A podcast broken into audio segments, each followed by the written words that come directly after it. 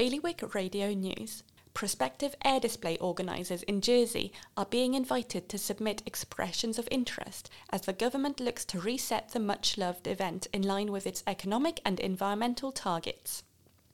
Guernsey's St John Ambulance and Rescue Service is on course to begin running the ambulance service in Alderney from 1st of April. In Jersey, Islanders have offered their support for Red Triangle Stores, a beloved market shop that has been engaged in a series of spats over market regulations.